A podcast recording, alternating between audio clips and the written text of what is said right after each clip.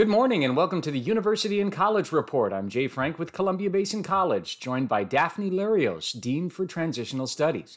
Daphne, your team offers English language learning for people who are building their English skills, and it's a shock to some just how affordable it is.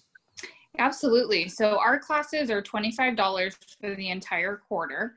So students can come in and register for those classes. And that $25 will cover the entire quarter. The other thing that we offer is waivers. So if you qualify for a waiver, and there's a long list um, of different eligibility requirements, but we will offer that to you. And if you qualify under one of those eligibility requirements, you can waive that $25. So the classes will actually be free.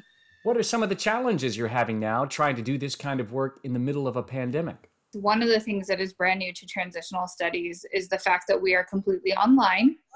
We typically do not offer classes online, they are all face to face. And so this was a huge change for us going from all face to face classes to all online classes. You know, this has been a benefit to some of our students because of the flexibility. They do not have to come in during a certain class time, they can come in um, our instructors are, you know, recording using Panopto and other devices to make sure that students can pop in when they have time. So that's something new.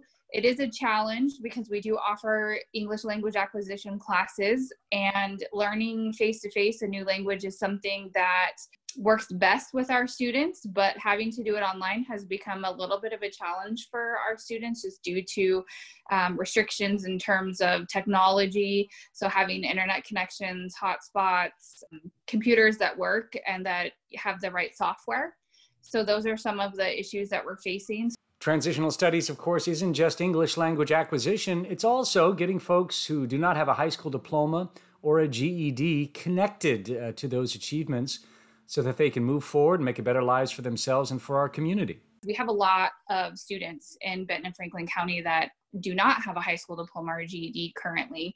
And so, in order to help with the employability skills, we really stress that students come in and get that GED or high school diploma. And also, when they do have their GED or high school diploma, that bridges the gap between financial aid. So they're able to then qualify for financial aid, which then will help pay for those college level courses that they need to take in the long term. With the University and College Report on News Radio 610 KONA, I'm Jay Frank with Columbia Basin College. Learn more at columbiabasin.edu.